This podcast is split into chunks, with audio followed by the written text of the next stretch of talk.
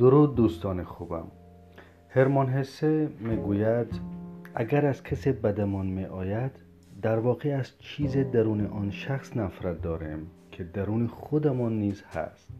چیزی که جزء از ما نباشد ما را درگیر نمی کند.